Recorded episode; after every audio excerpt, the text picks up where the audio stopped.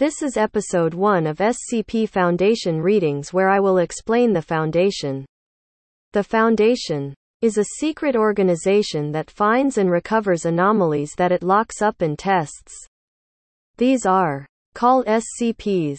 They are categorized into three main groups and several less common groups. The three main ones are safe, meaning that the object has no ability or desire to escape.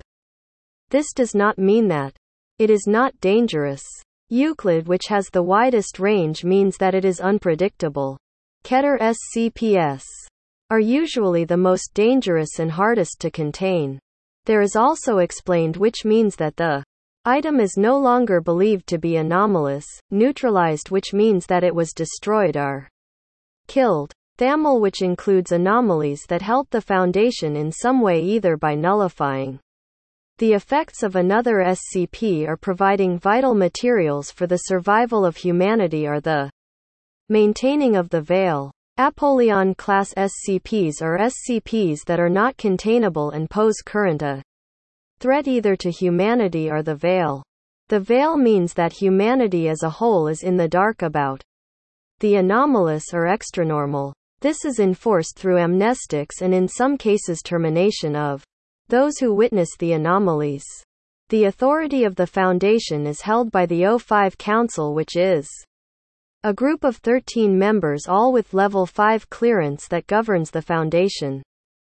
Below Level 5 is Level 4 personnel, which are head researchers or site directors.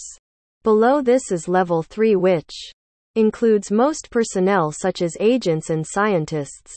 Level 2 are soldiers and personnel that do not need to know specifics, only broad details of the Foundation's goals. Level 1 are cooks in janitors at secure facilities which do not know of the anomalies that they work near.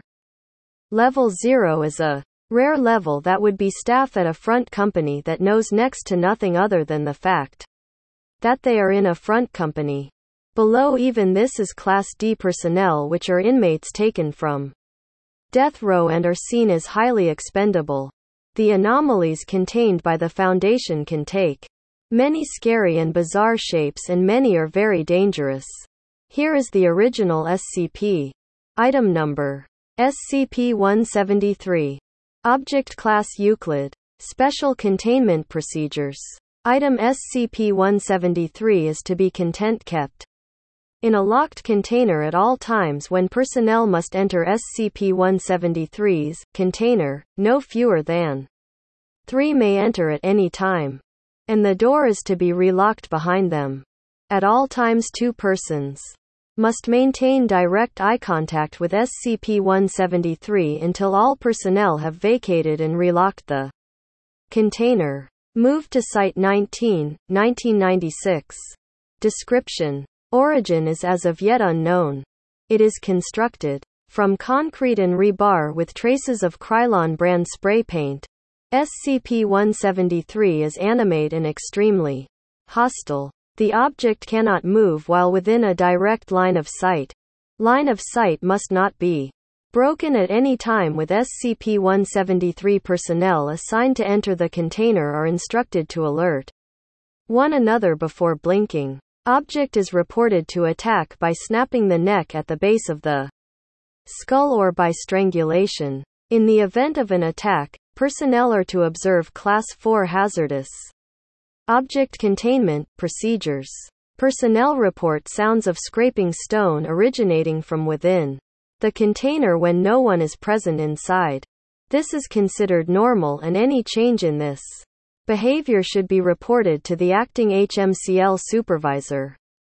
The reddish-brown substance on the floor is a combination of feces and blood. The origin of these materials is unknown. The enclosure must be cleaned on a bi-weekly basis. Thank you for listening. If you would like to request an SCP or tale please reach out.